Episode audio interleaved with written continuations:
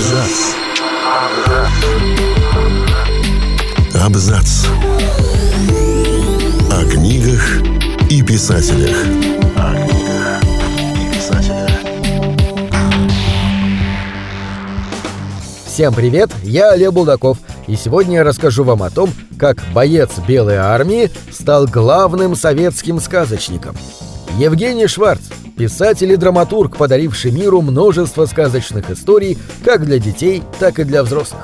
Настоящая мировая слава пришла к нему уже после смерти, и с каждым новым десятилетием его произведения становятся все популярнее. Но и при жизни писатель обрел известность, несмотря на юнкерское белогвардейское прошлое, в литературной действительности Советского Союза для Шварца нашлось место. Автор «Обыкновенного чуда» родился в 1896 году в Казани. Его отец, осужденный за проведение революционной агитации, был сослан в Майкоп, где и прошло детство будущего драматурга. В 1914 году Евгений отправился в Москву и поступил на юридический факультет Московского народного университета, позже перевелся в Московский университет. Спустя два года Шварц был призван в армию и произведен в чин юнкера, и после Октябрьской революции вступил в ряды добровольческой армии на юге России. Шварц был одним из участников ледяного похода на Екатеринодар, современный Краснодар, получил ранение и после госпиталя был демобилизован. Его дальнейшая жизнь была уже непосредственно связана с театром. Он принимал участие в постановках Ростовской театральной мастерской, гастролировал с небольшими театрами, даже женился на актрисе Гаяне Халаджиевой на сцене Холодовой. Этот брак, однако, закончился в 1929 году уходом Шварца из семьи, где недавно родилась дочь, к Екатерине Обух, второй и последней жене писателя. И я чудом ушел из дому и стал строить новый. И новее всего для меня стало счастье в любви. Я спешил домой, не веря себе. До тех дней я боялся дома, а тут стал любить его. Убегать домой, а не из дому писал он в воспоминаниях. Позже Шварц признавался, что 1929 год стал, возможно, единственным счастливым периодом его жизни, несмотря на то, что его карьера литератора набирала обороты и производила впечатление настоящего успеха. В 1923 году Шварц отправился отдыхать на Донбасс со своим другом Михаилом Слонимским, и там обоих пригласили поработать в газете «Всероссийская кочегарка». Вначале Шварц лишь обрабатывал письма читателей, но незаметно для себя стал превращать очерки в небольшие рассказы, которые пользовались у читателей большой популярностью. В 1924 году появился на свет его «Рассказ старой балалайки» – произведение для детей о большом наводнении в Петербурге столетней давности. Рассказ напечатали в детском журнале «Воробей».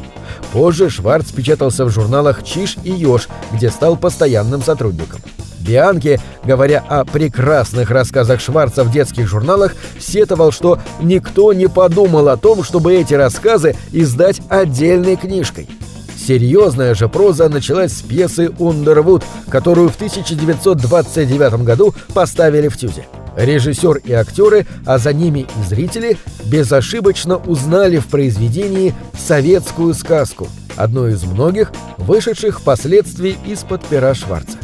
Так и повелось, что почти каждое написанное Шварцем произведение попадало в печать, либо ставилось на сцене, за исключением лишь немногих, таких как «Дракон», который был запрещен цензурой и был поставлен только в 1962 году, уже после смерти автора. В 30-е годы Шварц пробовал себя в разных направлениях в том числе и написании сценариев для фильмов, и на свет появились «Товарные 717», серия фильмов о Леночке, «Доктор Айболит» и другие картины. В 1931 году ряд детских писателей оказались под арестом по обвинению в контрреволюционной деятельности, однако напрямую эти события Шварца не затронули. Сам он предпочитал уходить от любого рода конфликтов. На вопросы о литературной деятельности любил отвечать «пишу все, кроме доносов». Действительно, писал он в разных, казалось бы, жанрах, но все же с именем Шварца связано прежде всего явление сказочной советской прозы. Зачастую в текстах Шварца не происходит ничего чудесного, реплики персонажей самые простые, обстановка, в которой разворачивается действие, в целом привычная и знакомая читателю. И несмотря на это, Шварц в мировой литературе именно сказочник. Это стремление смешивать чудо и обыденность, как в детстве он пронес сквозь все свое творчество. Великая Отечественная война застала Шварца в Ленинграде, и несмотря на первоначальный отказ от эвакуации, он все же вылетел с женой в Киров, где в тяжелых условиях принялся налаживать быт. Литературную деятельность он не прекращал. За время войны были написаны несколько новых пьес, включая «Под липами Берлина», которую он создал совместно с Михаилом Зощенко. В 1945 году был написан сценарий к фильму «Золушка», в котором снялась Янина Жеймо. Супруги вместе прошли через множество испытаний, пережили войну, немилость и критику властей. Но в жизни сказочника всегда была Катя. Он не знал, как можно рассказать о своей любви, а позже облег свои чувства в слова на протяжении десяти лет, нанизывая их на ниточку повествования своей пьесы «Медведь», получившей впоследствии название «Обыкновенное чудо». Евгений Шварц просто не мог написать ее быстрее, ведь садился за пишущую машинку он лишь в период особого озарения, как сам он говорил, когда чувствовал себя человеком. И у него получилась не просто пьеса. Это был гимн всех влюбленных, вдохновенная ода любви и безумству храбрых, решившихся любить. В образах волшебника и его жены знакомые писателя без труда узнают самого сказочника и его супругу Катю, в которую он был влюблен как мальчишка на протяжении всей жизни. Всего за свою жизнь Шварц написал 22 пьесы, 12 сценариев к фильмам и множество произведений в стихах и прозе. Шварц умер в 1958 году. По странному совпадению, в этот же год ушли из жизни его друзья и соратники по ремеслу Николай Заболоцкий и Михаил Зощенко. В воспоминаниях своих современников Шварц остался добрым, без излишней жалостливости, творцом, простым, но проницательным, скромным, но при этом откровенным. На этом все. Читайте хорошие книги.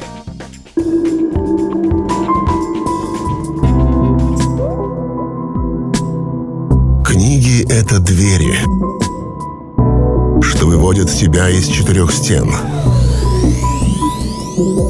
С ними ты проживаешь другие жизни, а свою умножаешь в тысячу раз. Тысячу раз.